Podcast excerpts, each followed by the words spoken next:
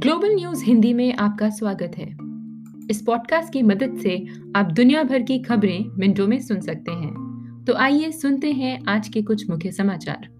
शुरुआत करते हैं भारत से। पिछले साल जून में गलवान घाटी में भारत के 20 जवानों की शहादत के आठ महीने बाद चीन के साथ समझौता हो गया है।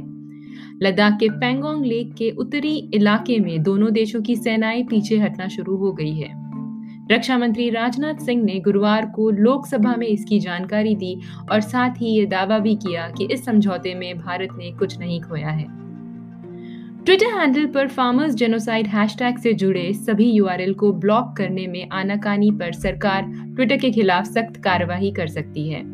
सरकार का कहना है कि ट्विटर सरकार के निर्देश का पालन आधे अधूरे मन से कर रहा है, जिसे बर्दाश्त नहीं किया जा सकता। ट्विटर को आईटी एक्ट के तहत गठित कमेटी की तरफ़ से निर्देश दिए गए हैं, जिनका पालन 48 घंटे में हो जाना चाहिए था। कनाडा के पीएम जस्टिन ट्रूडो ने बुधवार को कोरोना वैक्सीन की सप्लाई के लिए प्रधानमंत्री नरेंद्र मोदी से बात की। प्रधानमंत्री मोदी ने सोशल मीडिया पर इसकी जानकारी देते हुए बताया कि भारत कनाडा को वैक्सीन की सप्लाई की प्रोसेस बेहतर करने के लिए पूरी कोशिश करेगा। इसके अलावा दोनों में क्लाइमेट चेंज और ग्लोबल इकोनॉमिक रिकवरी पर भी बात हुई। विश्व शक्तियों द्वारा चेतावनी दिए जाने के बावजूद ईरान ने यूरेनियम धातु का उत्पादन शुरू कर दिया है। ये 2015 के परमाणु समझौते का एक और उल्लंघन है। यूएई का पहला मानव रहित मंगल मिशन होप प्रोब मंगलवार को सात महीने के बाद उनचास करोड़ किलोमीटर की यात्रा कर मंगल की कक्षा में पहुँच गया।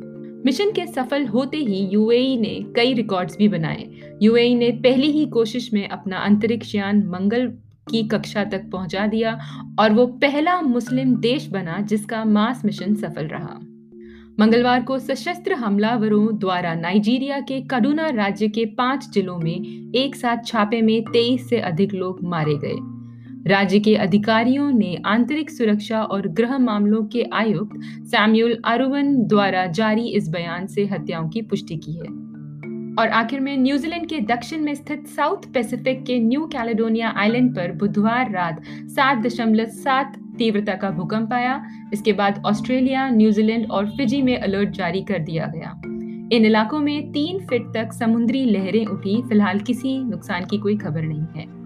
इसी के साथ आज का ग्लोबल हिंदी न्यूज़ समाप्त होता है। सुनने के लिए बहुत बहुत धन्यवाद।